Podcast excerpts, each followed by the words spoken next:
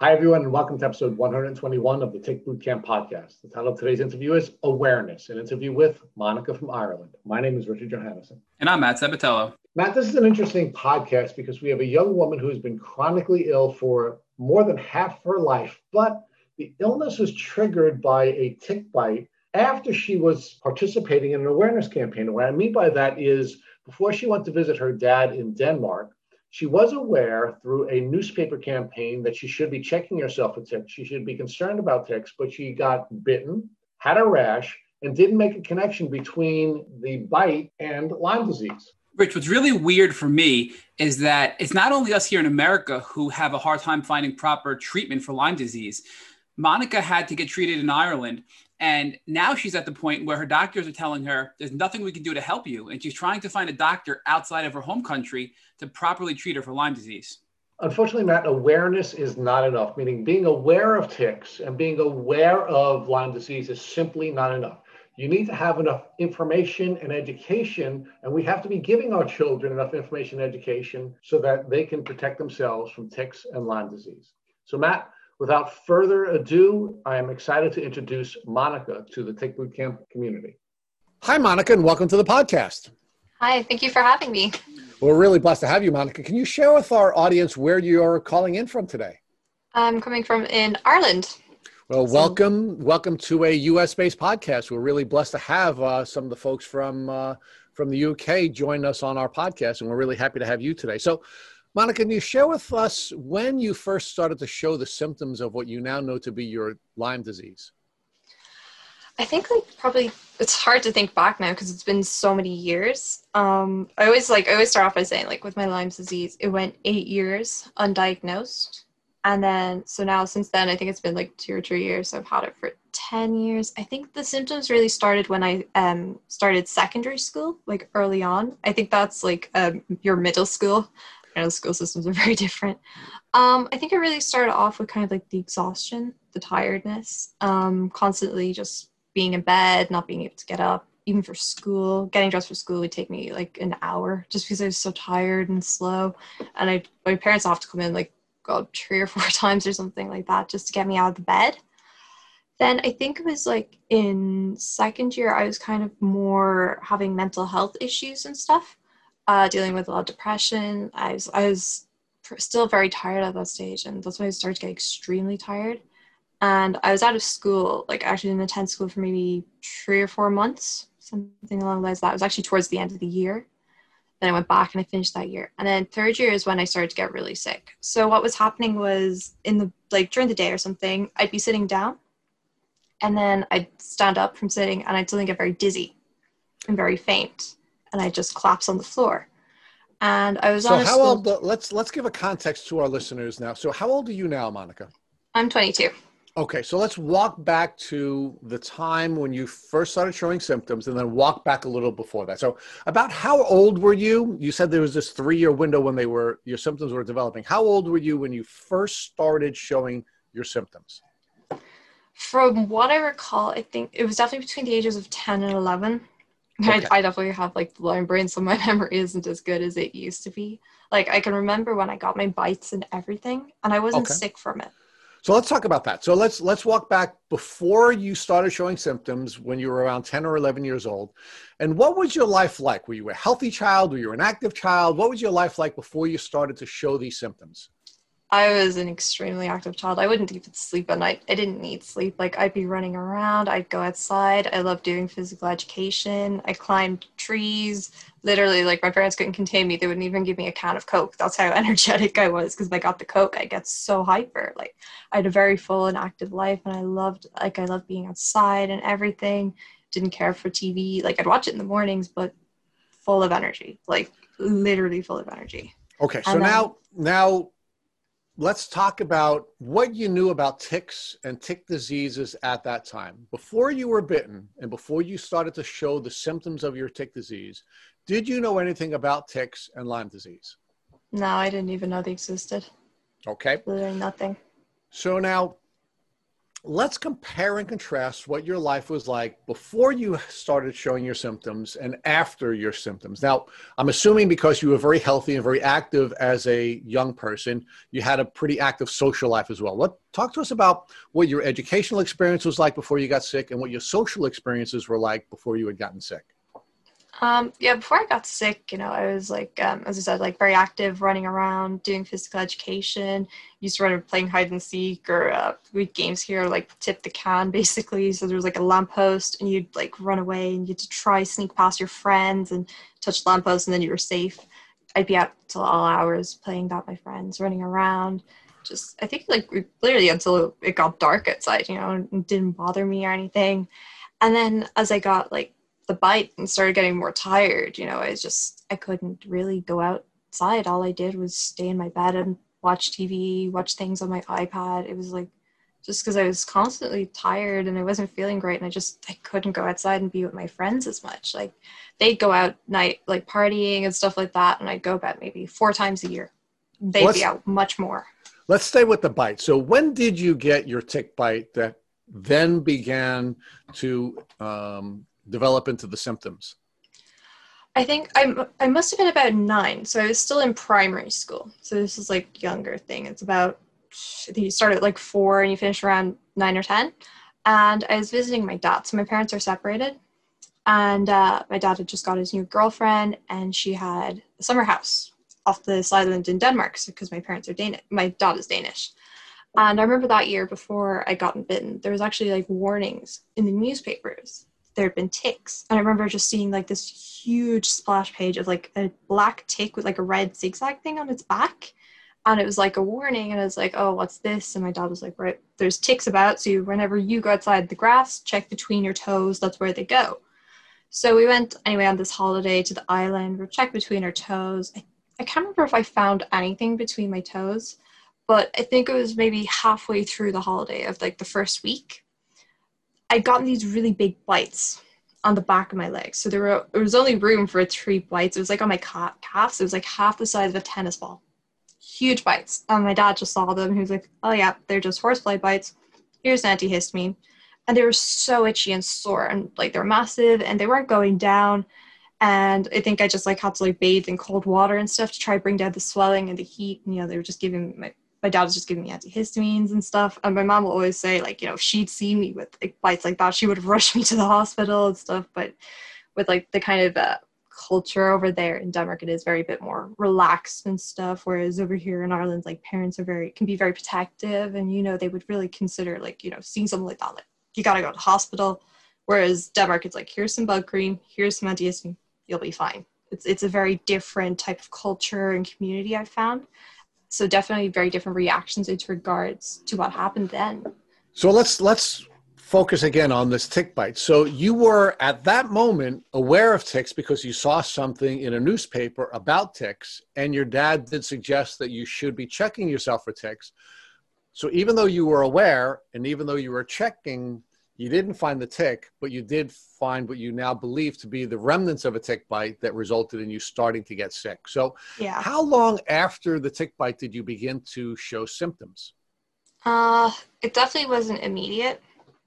Um, it was kind of like actually around the time that I'd been given um, this injection. So, in our school, you had to get injections for ovarian cancer. All the girls had to get it. And some people had actually gotten sick from getting those injections. Like some of my friends weren't even allowed to get them the second or third time around because you'd get them three times once like every year. And it was around the second time i got mine so when i was in second year that i really started to kind of show my symptoms. So that would have been between 11 and 12 for sure. Okay. so that's when the exhaustion really kicked in. So you believe because you were now receiving the vaccination and your immune system was beginning to respond to that vaccination that you no longer had the capacity to manage the tick disease that you were your body was managing up until that point. Is that yeah? That, yeah, that seems to that's kind of the one that we've been going with. Um, my mom's best friend, her daughter is actually in a very similar similar situation to me. She got we don't I don't think she knows when she got her tick bite, but she was diagnosed with Lyme disease too. And after she got her injection, she got as sick as I did. And we've actually kind of mirrored our lives in the way that we've gotten sick. Now she's had diff- very different symptoms, whereas I get the dizziness and fainting. She was unfortunately suffering from seizures and stuff. So it is different, but we've had similar things. But yeah, she's even thinking the same thing that when she got her injection, that's when she started to get really sick too from the Lyme disease. So Monica, you shared with us earlier that you were really tired. Uh, you had trouble getting out of bed. You had a lot of challenges with um, with even going to school. Can you talk to us how this impacted your social relationships, first with your family and then with your friends? So, in regards to my family, at the time, my mom was engaged to this man that uh, dissolved. So, at the time, yeah, it was just because I thought they were going to get married. I just called him my stepdad. A lot of the times when I was just getting sick, he's just, you know, he'd just say, Oh, you're so lazy because I'd be stuck in bed the whole time. And I, I was constantly getting sick. I'd be like, Oh, not again. You're sick again. Like, I'd, I'd get sore throats that would put me out of school for over a month. Like, it was really bad. I was picking up everything people had and I remember like a lot of time if I was going to stay in my grandparents' house or stuff, like my cousins would sneak into my room, my younger cousins, they wake me up and like, Oh, you're always in bed. Why do you never wake up? Oh, you're always asleep. So a lot of a lot of comments were on my sleep and how tired I was and oh, you should wake up. Why aren't you waking up? Um, with my friends when i started missing a lot of school a lot of times they're like oh why are you missing so much school? Why don't you come out more? Why don't you come stay in my house and stuff? But it's just it, it wasn't something i was able for and because i had no idea what i was what was going on i was just saying oh you know i'm just sick. I have the flu or just a cold or something. Because i would i'd get like a cold for six months. Like it would literally take me half a year just to get rid of a cold. And people were noticing i was getting sick and missing a lot of school and because I was so young at the time, I, I didn't know how to respond or how to deal with it. All I I just thought of like common sickness illnesses people were having, and I was just saying, "Yep, this is what I have. I have this. I have that." Like you know, I wasn't really thinking too deeply about it. Like I remember I used to get bone pains, and my parents would be like, "Oh yeah, those are growing pains," because I'm quite tall. I'm five foot ten, just tall for a girl.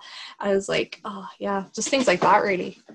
So they were noticing, but they were thinking it was different reasons, like teenager the only reason people thought I was sleeping so much was a teenager. Now I knew my mom, she did have some suspicions that there was something going on, and we were constantly going to doctors and getting blood tests, but nothing was really turning up. So let's talk about that. When did you first start going to doctors to deal with your developing symptoms? From what I can recall, when it, the doctor visits really started to increase was after I'd been on a school tour in France. We'd gone to Paris and I remember we were in Le Stade de France, and I started to like shake violently, like my legs were like like tremoring basically. I couldn't stop shaking. And my teachers, like my temperature was changing stuff. So my teacher was speaking to like the paramedics or the firemen on the site, and they were like trying to read my blood pressure, but nothing was coming up. They actually couldn't find my blood pressure at all. And I'd gone, so I'd taken an ambulance to a hospital in France and stuff. And I think they'd noticed some issues with my blood pressure that when I was lying down, it was dropping. And then when I was sitting up, it was normal. And then if I'd stood up from like lying down, it was just falling very, very, very low. And so like we gave yeah, they gave the call to my mom saying that like, oh, she's in hospital in France. And then my mother was panicking. She started ringing like doctors in like at this hospital we have here in Ireland. It's called Crumlin. So this is a children's hospital. And it turns out I was actually meant to have an appointment there uh, a few months earlier, but I think it got lost or something. So from that point on, I started going to the hospital a lot. I've been to places like Mullingar Hospital and Crumlin. Uh, they were all doing the same thing. It was all tests of my heart. And um, it was after, I think when we got to Crum- Mullingar. So I'd lie, I lay down. So they checked my pr- blood pressure when I was sitting. I was normal. And then they had me lay down and then it dropped very low. And then they had me step, stand up and it went even lower. And so they're like, okay, yeah, she definitely needs more tests. So they sent me back to Crumlin Hospital. And it was after that that they discovered I had postural hypotension. So it's a form of low blood pressure. They just said, oh, tall people get it, where it's basically if you sit down or lie down for too long, your blood pressure reaches a dangerously low level. And then as soon as you stand, you get really dizzy.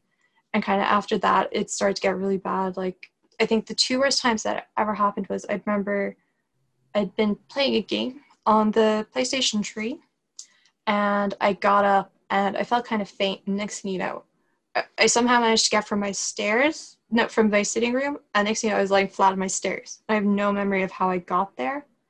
And then another incident was I was in the bathroom and I suddenly started to feel very faint. And then next thing I know, my whole body was like shaking, like violently shaking, and a really bad headache. I was like holding on to like a towel rack just to keep myself from falling.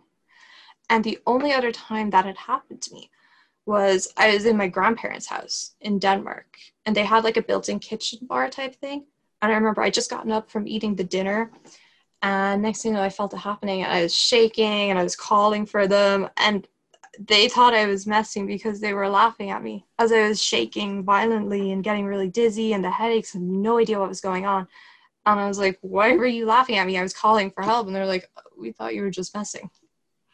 So, Monica, you had this experience where you had a tick bite and you identified that you were bitten by the tick. You started to show symptoms after you had your vaccination. Were the doctors connecting either the, the bite that you had received or the vaccination that you had received to the symptoms that were developing?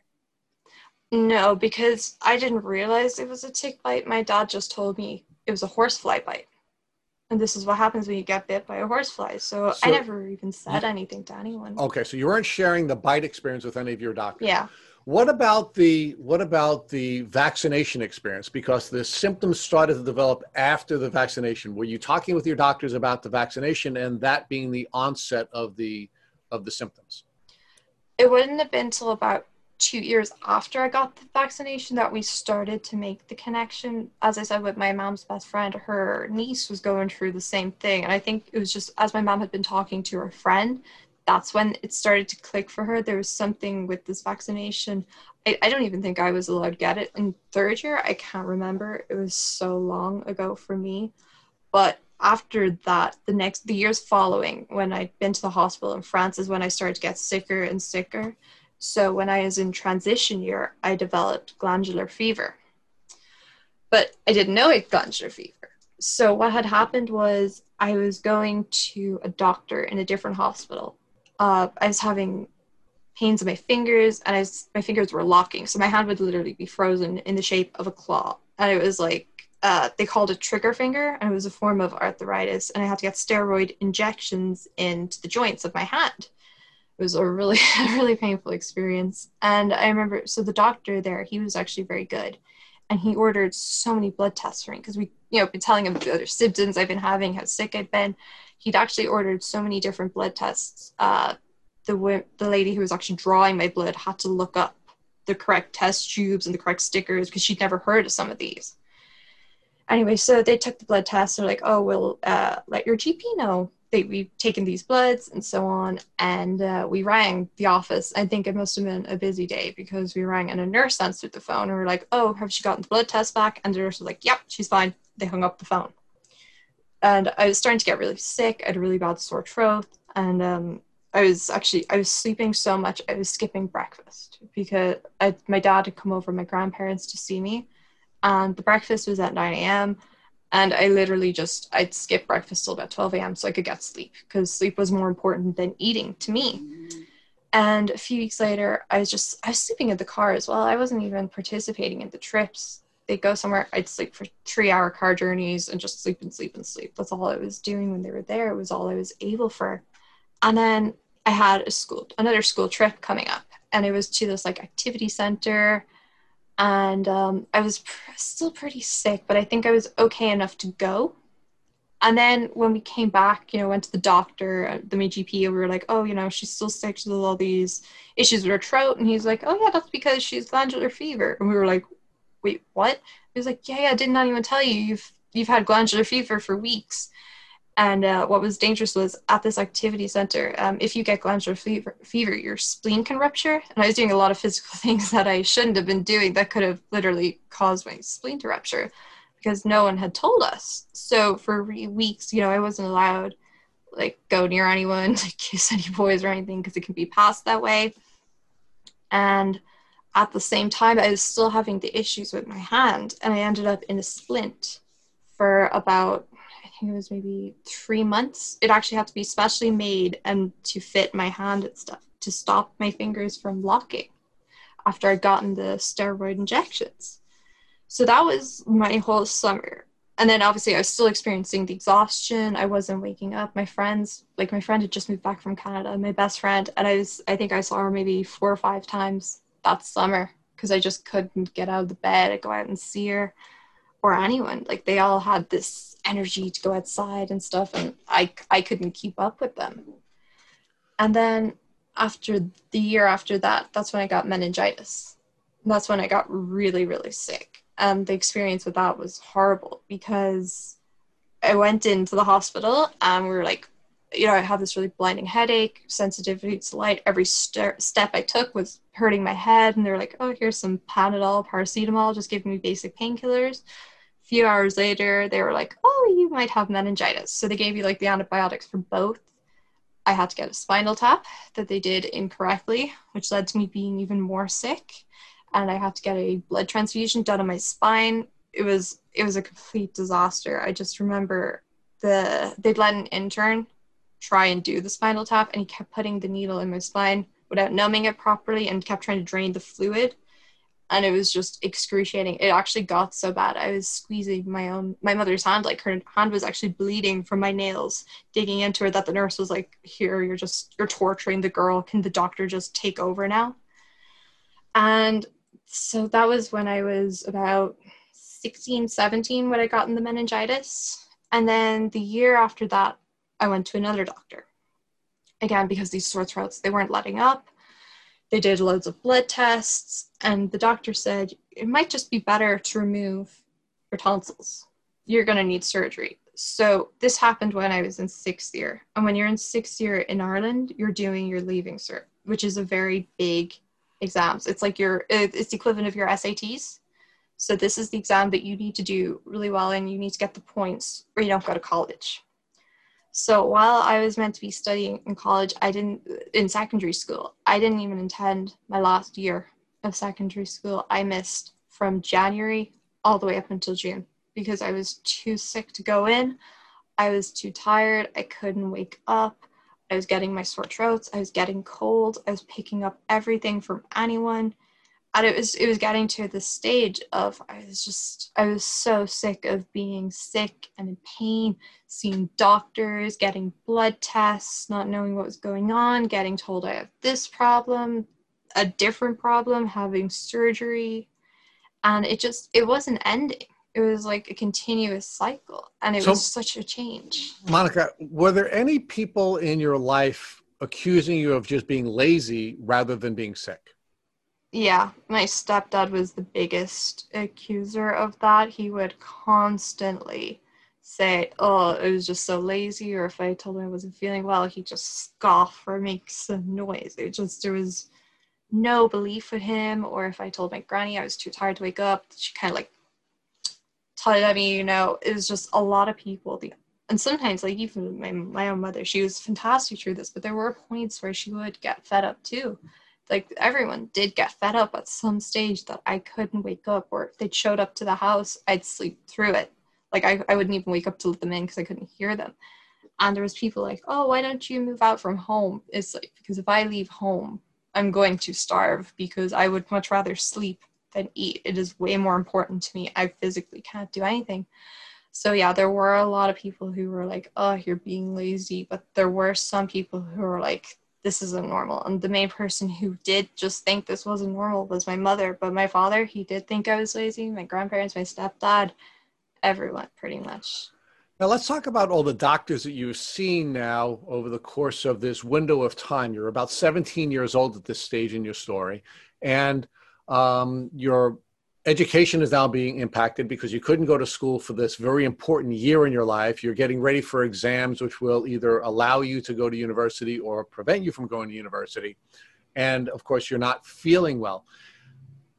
Did any of your doctors ever connect all of your symptoms? Because it sounds to me, as you're describing your fatigue and your heart issues and your arthritic condition and your and and the meningitis, that this all seems to be traditional elements of Lyme disease. Did any of the doctors tie all these symptoms together and suggest that perhaps you were uh, suffering from Lyme disease? No, um, a lot of the doctors, what they attributed the arthritis to was I suffered from very severe psoriasis. My whole body was covered in it, like along the joints and stuff. So a lot of them were like, "Oh, it's psoriatic arthritis." So a lot of it would be determined to the arthritis because uh, psoriasis, because like sore throats are heavily linked to it. So that's what a lot of them were linking it to, the psoriasis. So, but no one had made the connection. When I did eventually get my Lyme diagnosis, the doctor who I was seeing, he literally, the best way he put it, and this is exactly what happened was they weren't all the doctors weren't coming together. They were putting a band-aid on one problem and then sending me to the next specialist to deal with the next problem. And then they just put the band-aid on and they were passing me along. And that's how i literally ended up with so many different doctors. They weren't talking to each other. They were just passing me on to the next one to deal with the whatever issue i had at the time. So how many doctors did you see before you finally got your lyme disease diagnosis try count all these now. Um, there must have been there was about three or four in the Beacon Hospital that I saw for different reasons. There was one from Tullamore, uh, another tree from Mullingar, uh, two from Crumlin, uh, one from St. James's, maybe 15 doctors. It's it is hard to remember them all, but they were all specialists for different reasons. Like but predominantly it was mainly dealing with cardiologists. A lot of them were just checking my heart a lot. There was no issues with my heart. Um, yeah. So you had in excess of 15 doctors before you finally found the doctor that properly diagnosed you. So talk to us about how you located the doctor who did give you your Lyme disease diagnosis.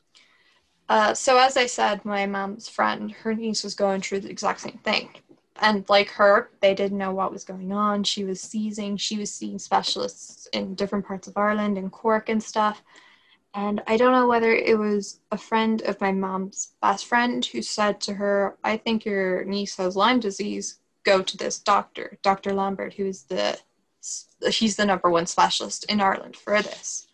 And she did, and she got her tests. So what happens with Lyme disease testing in Ireland is it always comes up negative it'll never come up positive here. The tests aren't sophisticated enough. Our doc, the doctor explained it to us. You just do it for the sake of it here, and then you go to uh, Germany. So it was after she'd gone that my mom's best friend suggested you you should go see this this doctor. So we got in, and it was private with him, so it was it was expensive, and we'd already spent so much money. I think there there was one stage uh, at at the Beacon Hospital. I think uh, the blood test cost about 1800 euro and they showed nothing. I don't i think we even had to call them to get the results back. They did so many blood tests and there was like nothing wrong.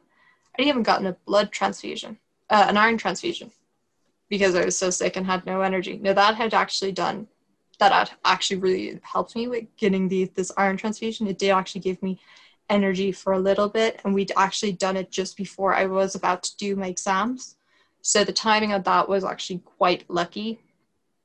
But um, so it was around that time. So I'd gone to college. I remember this. This like I just I'd passed my exams. I got enough points to get into this course. And first week of the course, the flu. This is cold season, flu season. So I got it immediately. Could barely attend my first week of college and because no one knew that I was sick, I'd ha- I had to walk to the bus. That was literally 30 minutes from my house. So this was killing me. This was wringing out my exhaustion. I'd be covered in sweat. I was I felt terrible.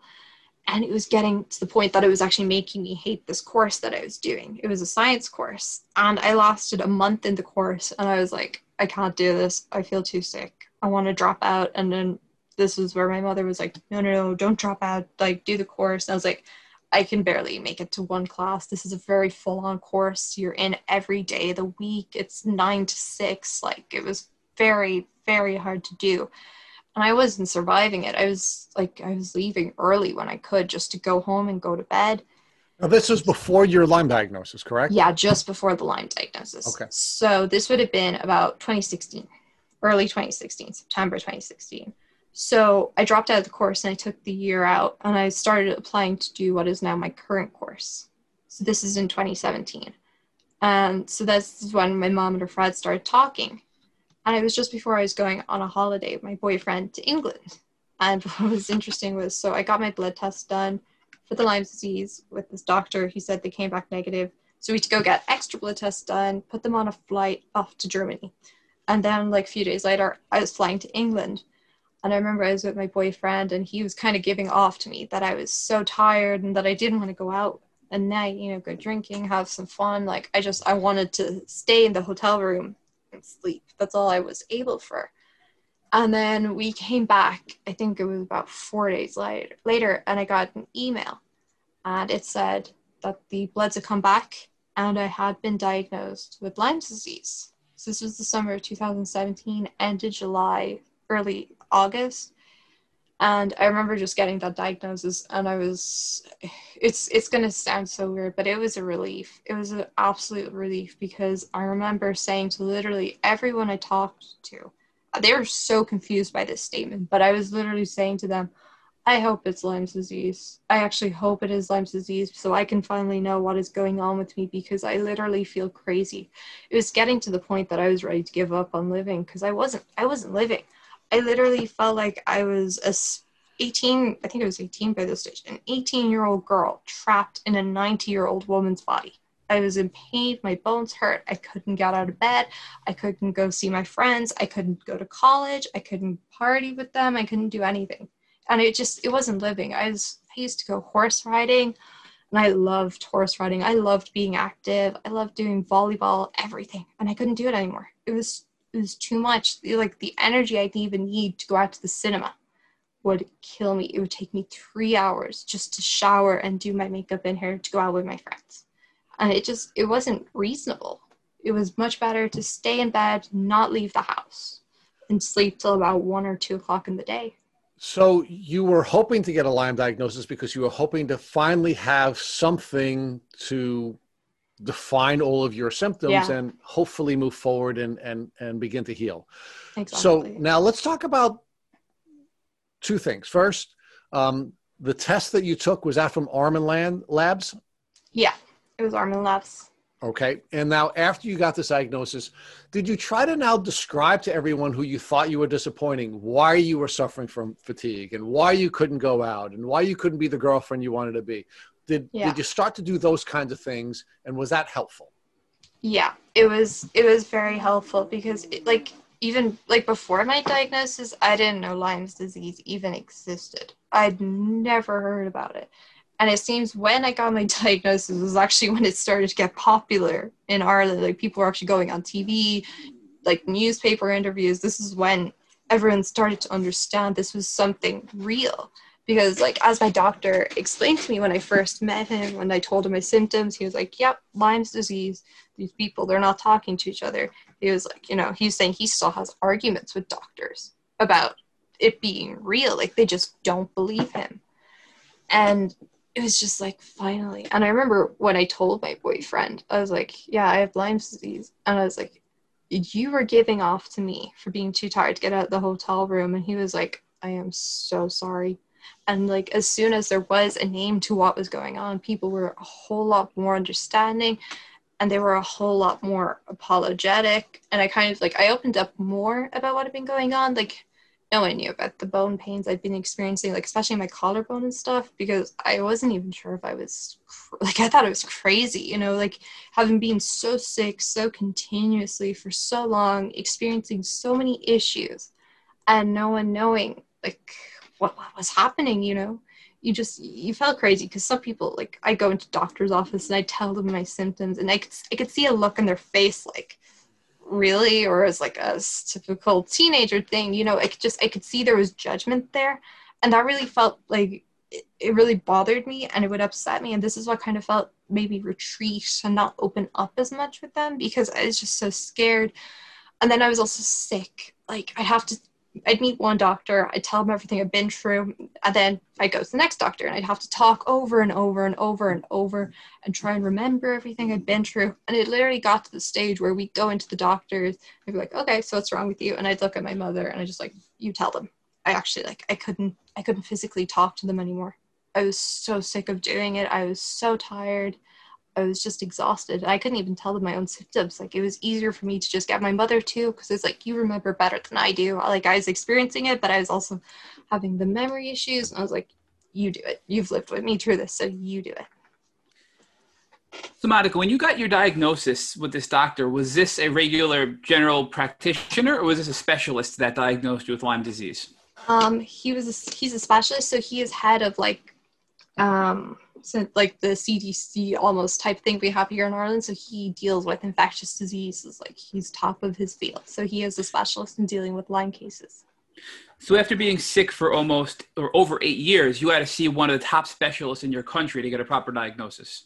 Yeah, even his tests couldn't do it. We still had to outsource them to Armin Labs because there's just Ireland isn't capable of diagnosing it. From well, from when I was tested, it's not. I don't know if it's changed since then, but in about 2018, 2017, Ireland could not do it. We were not like we didn't have the tests.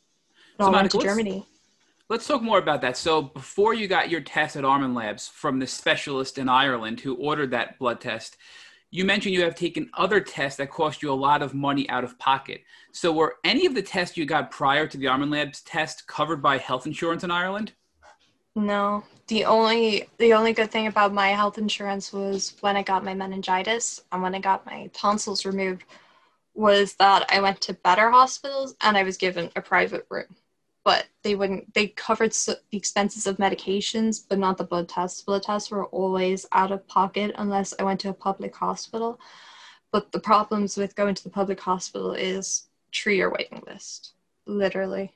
It would take it took three years to get to some of them before they would finally give us an appointment like i i'm still having issues with arthritis and i've been given an i've been trying to get an appointment with this hospital that deals with my psoriasis issues uh, for years. They finally gave me one, and it's not till September 2021. Like, it's an insane wait list here. So, if, if you wanted to get immediate help, you have to go outside of the public healthcare system and pay out of pocket for private healthcare, it sounds like in Ireland. Oh, yeah, definitely. If you want to wait on the public system, you are in so much trouble. I have a friend, and she's like had an injured knee, and she has been waiting six years to get an MRI scan on her knee like any MRIs or anything I've had, it's always had to be private. And this had put my mother in a serious, very serious financial strength that she's had to borrow from family members, all because for years we were trying to find the source of what was making me so sick and what was making me so tired. Because nothing was adding up and no one had any answers. And through all that like it cost so much money just mainly on the blood tests it was the blood tests that really took a lot of money. You know it was a couple hundred couple thousand and they were turning up nothing absolutely nothing. And then they were putting me on fancy medication. I was going on antibiotics. I had the gp visits the only good thing was because of all these medical expenses i was given a medical card so i could see my gp for free and i was getting medication cheaper than what i had been but it was still very expensive and your best option was private. If i hadn't gone private for like a lot of my issues i, I probably still wouldn't know what is going on today. So you believe that if you remained within the public healthcare system of ireland you still would not have a lyme disease diagnosis definitely not no i would i would probably be in bed right now and would not be talking to you guys or know what is going on with me i would just i probably would have given up by that stage too because i was getting pretty sick of it by the time i was 17 like I just I wasn't living a life. I really I didn't have a life. So Monica, be- before we get into your treatment, if you had to think back to your your journey pre-diagnosis, what is one thing that you can think of that maybe would have helped expedite your journey or helped you with some of your symptoms that you can share with other people listening to this podcast? I think for me, the biggest thing that really helped me with my energy before my diagnosis when I was getting sick was the like the iron transfusion. It literally it made me feel like a new person. It was kind of like replacing batteries or something. It, it it gave me a short run, but it really really did help me out for a while. So I definitely think like finding and then started taking iron supplements actually. But uh, because I'm an awkward person, I'm intolerant to the tablets, so I have to take iron in liquid form. But definitely found that like iron, getting iron really helped with energy So if anyone's like feeling low in their energy, see if you can get iron supplements or a blood like an iron transfusion because it really it it does wonders. Like it's it's crazy just thinking back to it, the change it made. Like I remember when I got it, we are like, oh my god, maybe she's just anemic. Maybe this has been the issue this whole time. She was just anemic. I mean, look at her, she's kind of normal now. And then it, it eventually wore off and I went back to kind of a square one stage. So when when you got your diagnosis, you mentioned that it sort of validated your your illness with your dad and your boyfriend and many people in your family who were sort of doubting that you were really sick. So that was a, a, real positive in your life. But did you realize the long journey you had ahead of you and how hard it is to heal from late stage Lyme disease? No. So when I got the diagnosis, like that weekend, it was like I remember even my mother was relieved. It was like, oh my god, we know what's wrong with her now. And I remember she went ringing everyone in the family and was like, she has Lyme's disease. There is something wrong with her. She has been this sick for so many years. Or like, oh, this is great. Now we know. Oh, we're gonna get her treatment. Fantastic.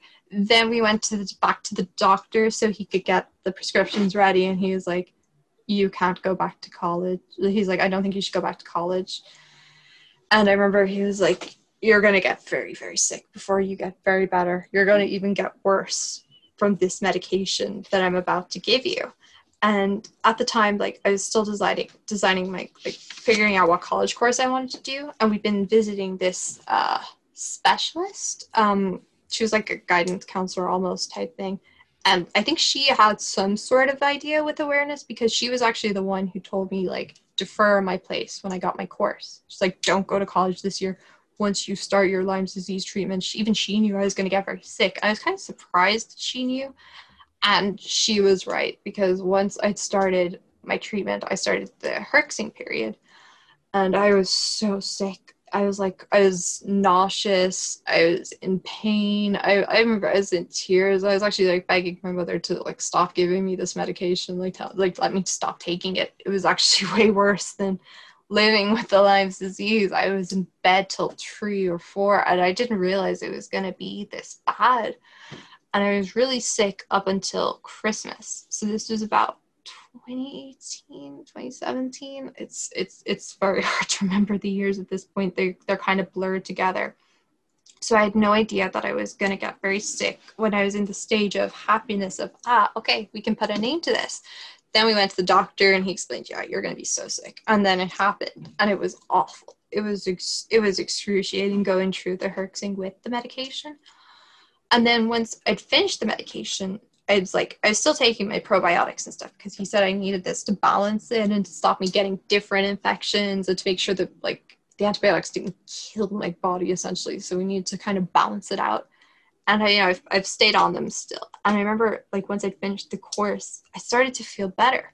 And it was it was crazy. So I was here, I was my year out. I started going to the gym in January and I was losing weight because I've gained a lot of weight. And it actually turns out I have an underactive thyroid. This was only recently diagnosed. And uh, so I started, I was able to go to the gym. I was waking up at 7 a.m. I was like, oh my God, I have a life now. I'm a new person. I'm going to be ready to go back to college. And then, so my doctor, he started me again on the antibiotics because I had to take the break to let my body kind of rejuvenate. If I kind of kept going on it, he said I could get even sicker. So I took my break. Then I went back on my medication, got very sick, went through the herxing again, and I started first year of college. I was studying psychology, and it was fine. I was good. I was I was I was surviving, and then I was taking off my medication in September, and I crashed. I was doing like maybe the first two months of college, September, October and then I crashed and I got so sick and I got so tired. I was like back to square one and I was like, I can't believe he took my medication again. I want I want the medication back. Like it made me feel better. And then so I was in first year college and I took my so I finished my break and we got in contact with my doctor and he put me back on the medication around February. But there were other things going on in my life at the time. My father had been diagnosed with cancer and this was like a very emotional time. So I was still tired and stuff. I was kind of screaming through college. Then I got put back on the medication, went through the herxing again, and I was even sicker. And it was horrible trying to like get ready for exams, do essays. I, I actually what I did was in February, I kind of I knew it. I knew I was going to be sick.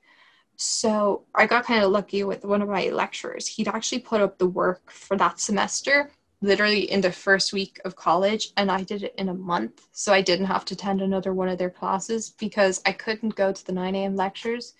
It was too much. It was like it was way too exhausting. So I literally would find ways to get the work done in college so early so I could skip lectures so I could sleep because I just I wasn't really surviving college by that stage. Again the tiredness would come back to me.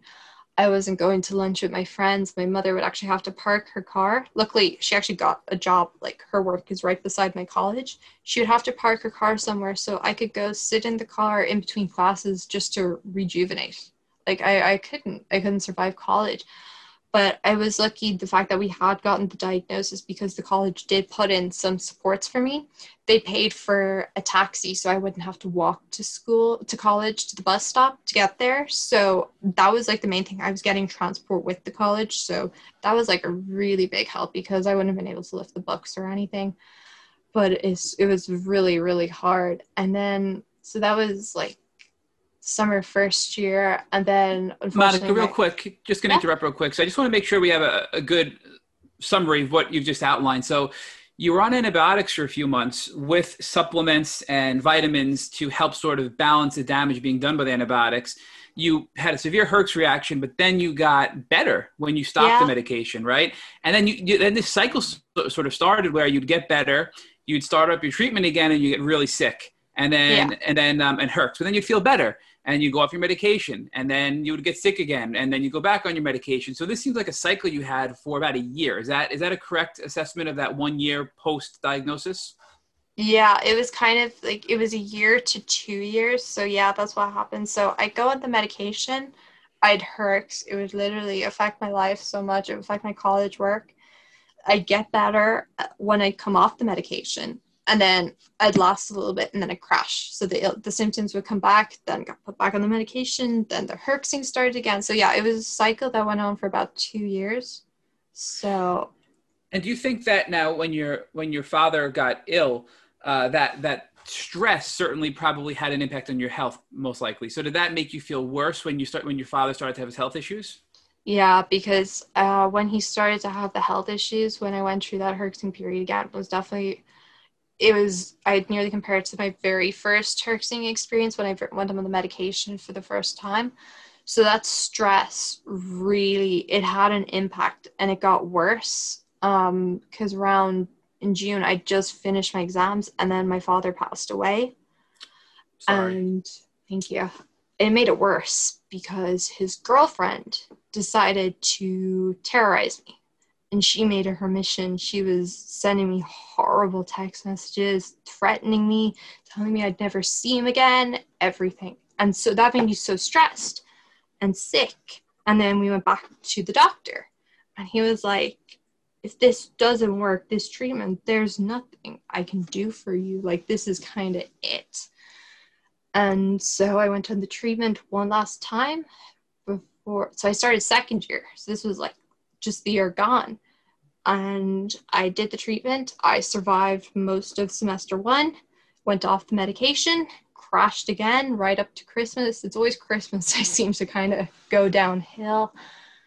And then coronavirus happened. And this was like, this was a concerning time because I had to cocoon. So I wasn't allowed to leave my house. They were like, because of the compromised immune system with the Lyme's disease. But I was also, I'm also on injections for the psoriasis and it's called Stelara, and it's an immunosuppressant one.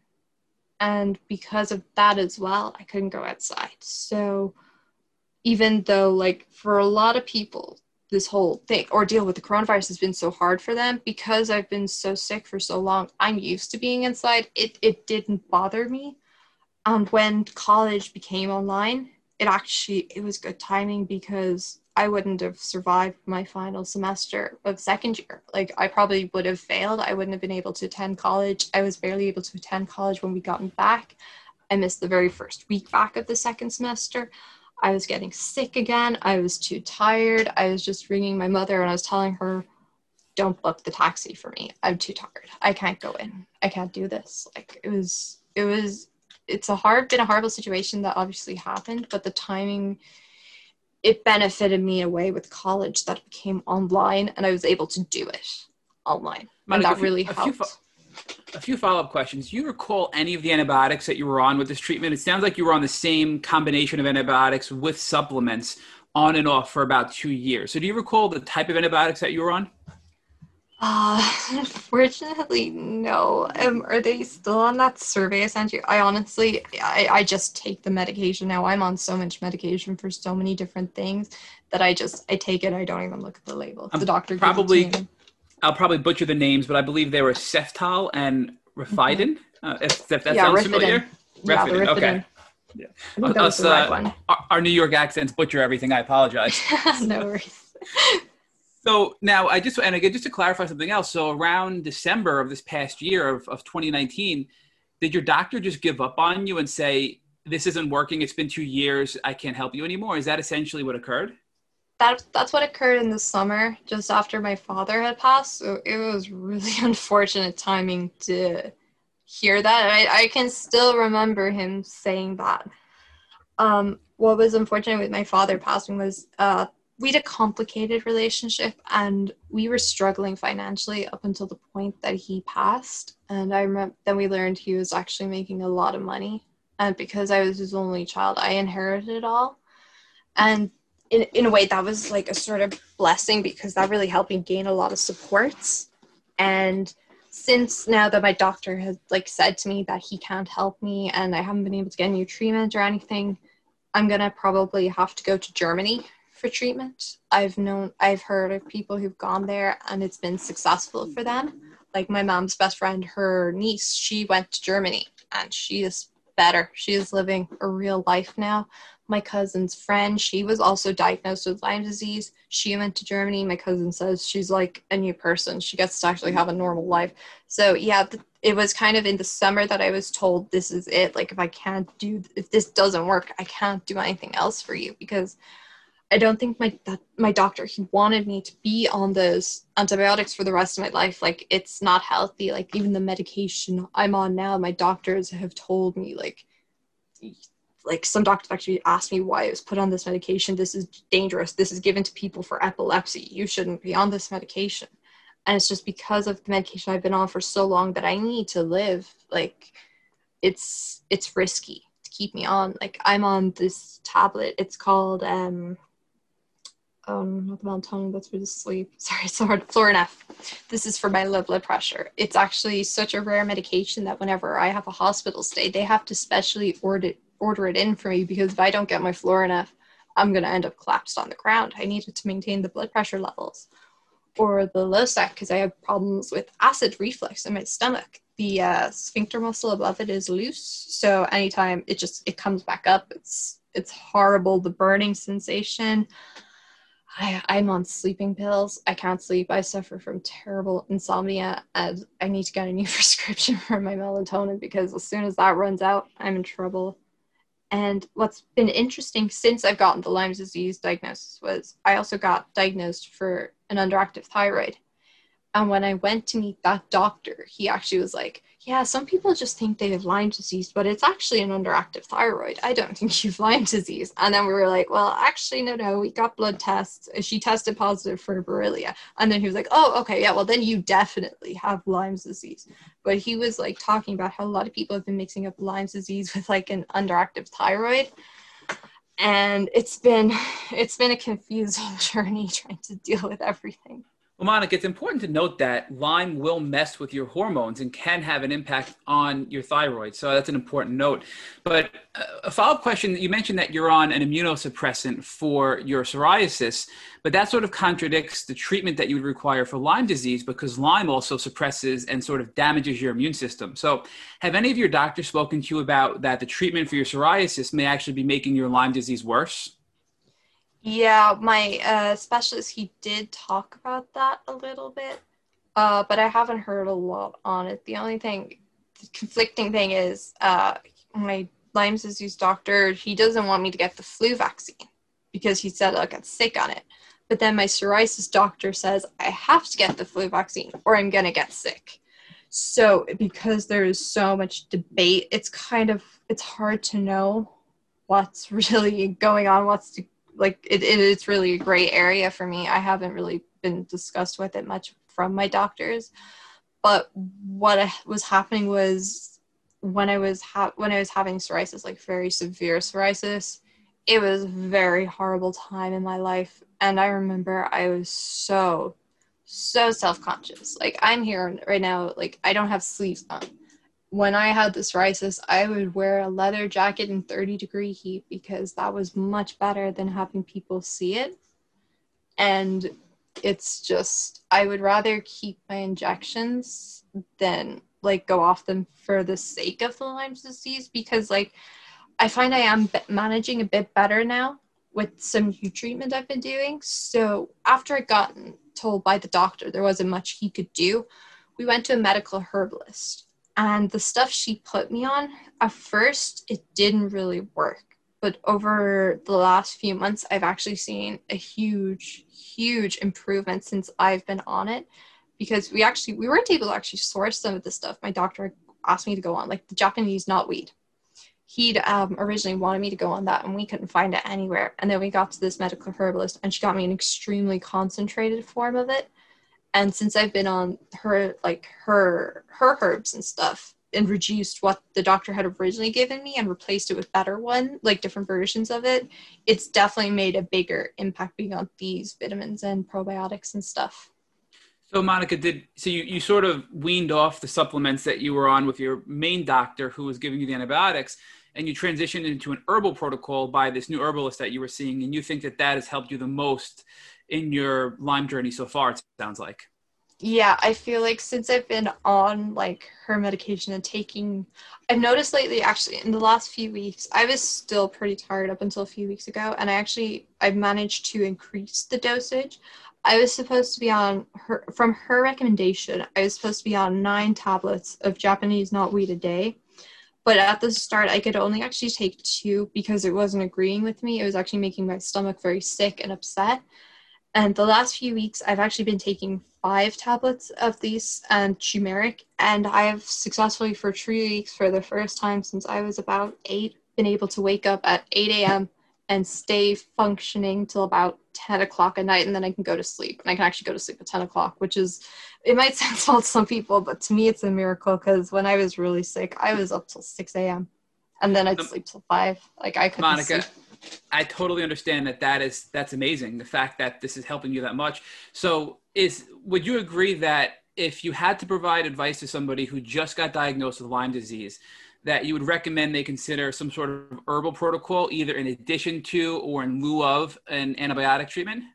Yeah, definitely. Like when before, I remember when my mom told me I was going to a medical herbalist, I was one of those people who was like, eh, "No, that that that that's not gonna work. That's not for me."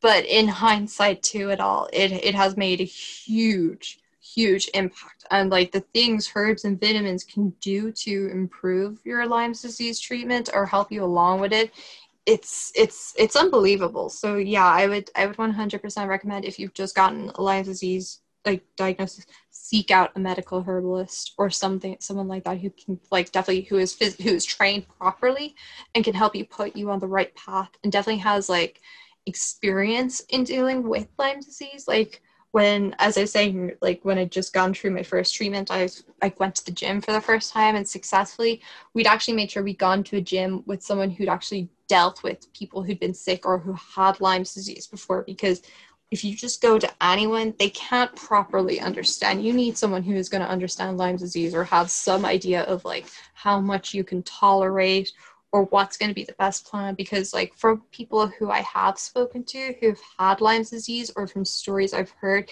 it is very different for every person. There are some symptoms that are the same but there are some that are very different and everyone's levels of what they can take or what they can handle is extremely extremely different and dependent on that person Monica, we do want to confirm that we have had several podcast guests in the past, including uh, Julia Fagelman, whose podcast episode just launched today on our podcast, who went to Clinic St. George in Germany for treatment because they wanted to get into remission and received treatments like hyperthermia. And Julia today is in full remission. She goes on hikes, she's able to work, and is back to her full life. So there is a lot of hope for people, um, especially yourself, if you're looking to get into full remission, that Germany can be a source to help you get into remission. But I do want to focus on that you have made major progress. So, from the time you got diagnosed about two years ago to the present date, I think because of the help of this herbal protocol and this new herbalist, you have made some major, major progress. So, give us an idea of what daily life is like for you today and how you're feeling today. Uh, well, today uh, my life has actually been chaotic. So, right now, te- technically speaking, if you take me back a few months ago, I should be in bed by now because I'm I'm in the process of moving house so for now, my daily life has been I've been waking up around 8 a.m. and very unusual. I don't need to wait an hour in bed till I feel capable to shower or eat food. I can actually get up and shower immediately if I want to, or I can take the time to stay in bed. So I'm getting up at 8 a.m. I'm kind of just taking my time a little bit but not too much. Then I'm showering, getting ready for the day, and then I'm going downstairs to get my tablets, which is a miracle because if my tablets are, were downstairs like months ago, they they would have I've had I would have had to text my mom to bring them up to me so I could get my medication for the day. Um, I'm going up and getting up and going downstairs. Uh, I'm taking my food because I actually have to eat food with a lot of my medication. And then I go back downstairs. I'm able to feed my dogs in the morning. I'm actually up early enough now that I can feed my dogs. That never would have happened. Sometimes I'm going out for walks with my mom and my dogs, and then I'm packing. I'm doing the shopping. I'm carrying really heavy boxes to and from cars, like a lot. I've done about maybe 12,000 steps over the last few days, and I'm still standing. Like when when we're done later on, I have to go do more stuff and more packing. And that's literally my life now. I'm literally functioning as a normal person. I find that around six, I still am getting tired. I still am feeling the effects of the tiredness, but I'm able to kind of fight through it more, which is really unusual for me. And I've gotten myself a sleep routine, which is also extremely, extremely unusual because I have terrible sleeping patterns. And I'm kind of falling into bed around 10 or 11, and I'm actually still able to wake up at 8 a.m., which is absolutely insanity for me. This is like, it's my mother can't believe it. She's literally laughing. She thinks I've just been able to do this a little bit longer and I was holding back a bit. But um, yeah, so my daily routine is literally practically functioning like a normal person. I'm getting up, I'm cooking now, I'm baking more. These are all things I loved and had to give up. I stream on Twitch, so I'm interacting with people for hours. I do. I find that Twitch is quite tiring physically because you know you have to you have to talk to your viewers you have to keep them entertained and stuff. And I, I, i'm living i literally feel like i am living. I, I still feel the tiredness and the headaches. The lyme headaches are still a bit of a problem for me and i've been experiencing a lot of headaches lately. And i always i always know when i have a real he- like a regular regular headache and a lyme headache because a lyme headache for me is when the pain comes down into my eye and it's always my right eye and the only thing that'll kill painkillers don't work, nothing. The only thing that ever kills a Lyme headache for me, I find, is sleep. So whenever I get the Lyme headache, I sleep and then the next day I wake up and I'm fine. There've only been like maybe two or three occasions where I've woken up the next day and the headache still hasn't surpassed. But yeah, I'm I'm functioning like a normal person. It's it's crazy. It's hard to believe and even reflect on it. Like I wasn't even thinking about it till now.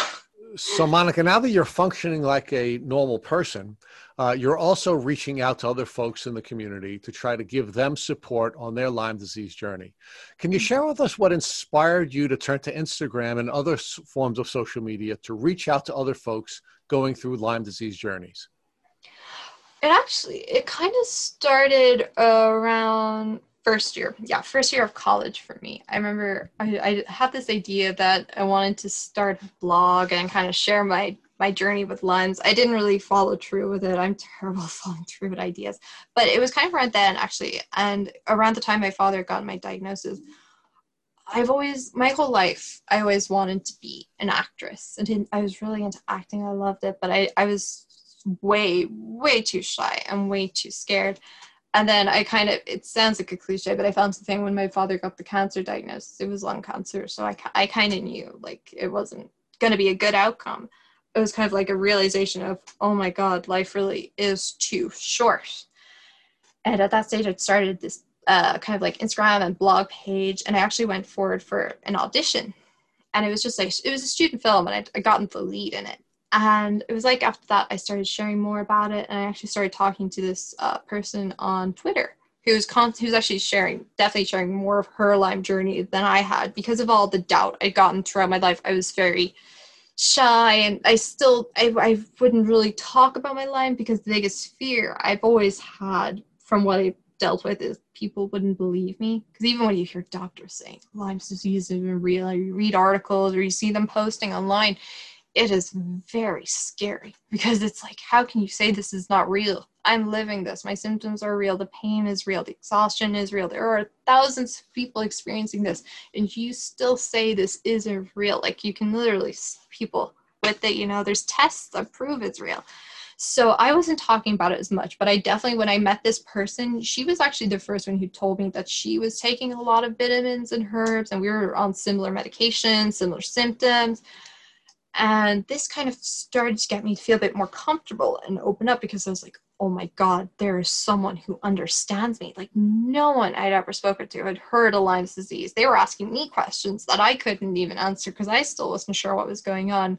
And when I kind of done research, it scared the hell out of me. I remember reading it and I was like, oh my God, I, I have this. This is my future oh no like uh, the the one thing i always saw that really terrified me is if it's not caught early you're stuck with this for the rest of your life. I remember reading that a lot and that was really what kind of turned me off doing more research because it was it was depressing me it was causing anxiety. Like when i started uh, the treatment and the realization of lyme's disease i started to develop severe anxiety and i was having panic attacks. And i actually remember when i just gotten my new puppy i found a tick on her and I touched and I freaked out. I was like, oh my god, it was like the scariest thing. I was like, oh my god, I'm gonna have double Lyme's disease. Like, what am I gonna do? You know, it was, oh, it was so scary.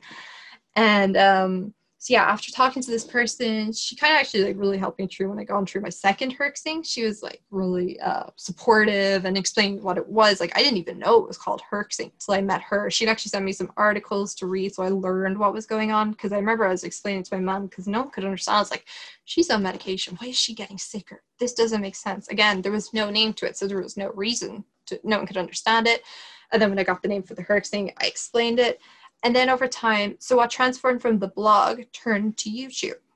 And I started kind of doing unboxing videos, and there was always kind of mention of Lyme. And sometimes I'd share the odd post with a quote talking about my Lyme disease, but I wasn't fully opening up about it. And I remember then I just decided, like, I started planning in my head, I was going to do like this video explaining Lyme's disease, talking about it, my experience. And then I kind of stopped myself because I was like, oh my God, what if people don't believe me? What if they start commenting all these horrible things? And like a fear really, really took over me. And it was actually around the time that I got in contact with uh, Matt about this podcast and stuff. And I was like, oh yeah, I'm going to do this. Then I started to go through the depression, and my father was getting sicker. I was really scared. So things obviously got delayed till where we are today. And so I was still doing the YouTube, that continued. And then it was actually when I started doing Twitch actually found myself talking about Lyme disease a little bit more when I was streaming gaming because people were coming on and they were telling me about how sick they were. And I was like, oh my God, I understand. I go through this. And then at the same time, my best friend, she got a diagnosis for chronic illness as well. She was diagnosed with um, fibromyalgia. And a lot of those symptoms are actually quite similar to Lyme disease. So it was like, oh my god my best friend understands what i'm going through. I understand what she's going through. It kind of it like, really strengthens our bond understand the exhaustion levels and being constantly sick all the time.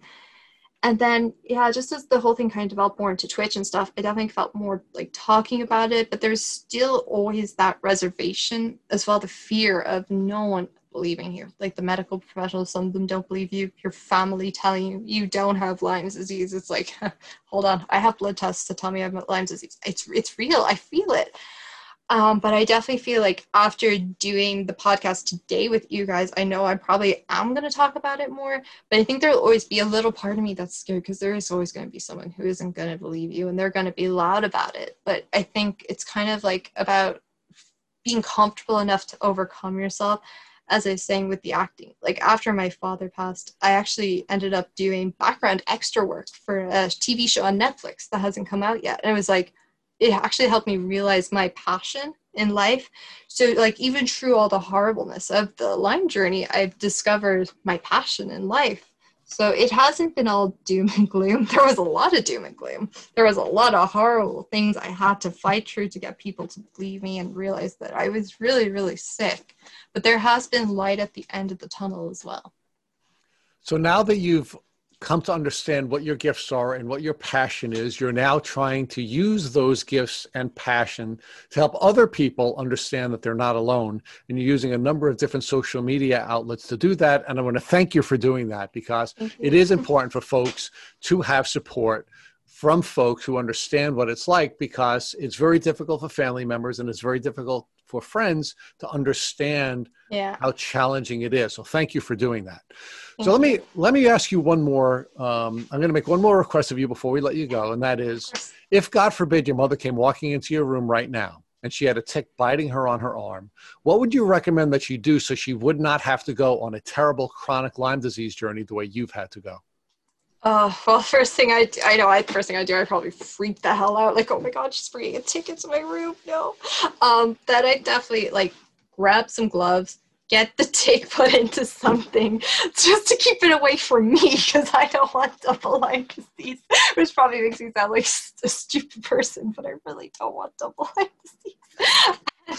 I would tell her she is going to the hospital right now, like bypassing doctors. I don't care. It's emergency room hospital, like getting straight to the source. Even if we have to go find my doctor, who's been doing a lot of press conferences, he's been very busy with coronavirus. We'll definitely go find someone who knows what they're dealing with, get to the hospital immediately, and not take no for an answer. Because if you take no for an answer, you're kind of signing your own like death essentially like if you let this get out of control well not even if you let this get out of control if you don't let people help you you're going to be in a lot of trouble with this. It is something I, like i wouldn't wish on my worst enemy to go through. It is it's it's a hell of an experience and it's a difficult one so, Monica, let me ask you one final question because you brought up the concept of double Lyme disease or getting reinfected, right? Reinfection yeah. is something that's a very important issue for folks who are on a Lyme disease journey to be aware of.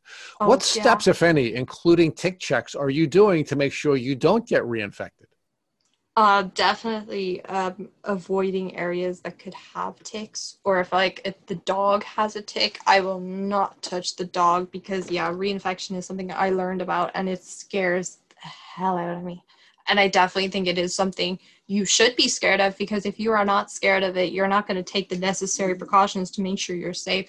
So even if we go to like um, a new country, I will always check if they do have ticks there and I will check my body. I will make sure there is no ticks on me. And if there is, I will make sure I get myself to a hospital immediately because I cannot repeat the last like 10 years of my life. Like, It's it's insane. I like even though I'm so young and I feel like I was robbed of my youth in a way. If I'd been older, I don't know how I would have managed then. So to definitely readmission would be like from another bite would be horrifying. So yeah, definitely checking like countries I'm going to, checking long grass, checking animals, everything, just to make sure I don't have it. Checking to make sure, like, if someone has a tick bite as well, that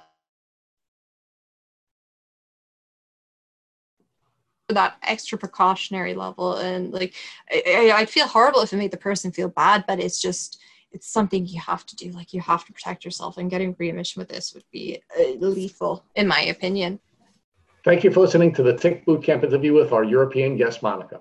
To our listeners, we have a call to action. First, if you'd like to learn more about Monica and her tick disease journey, please visit her Instagram page at ID underscore Monica's 123XX. Second, if you enjoyed this episode of the Tick Bootcamp podcast, please share it with your friends by using the social media buttons you see at the bottom of the post. Third, Tick Bootcamp has created a Tick Bite Blueprint that has been inspired by information that has been provided to us by past guests on this podcast.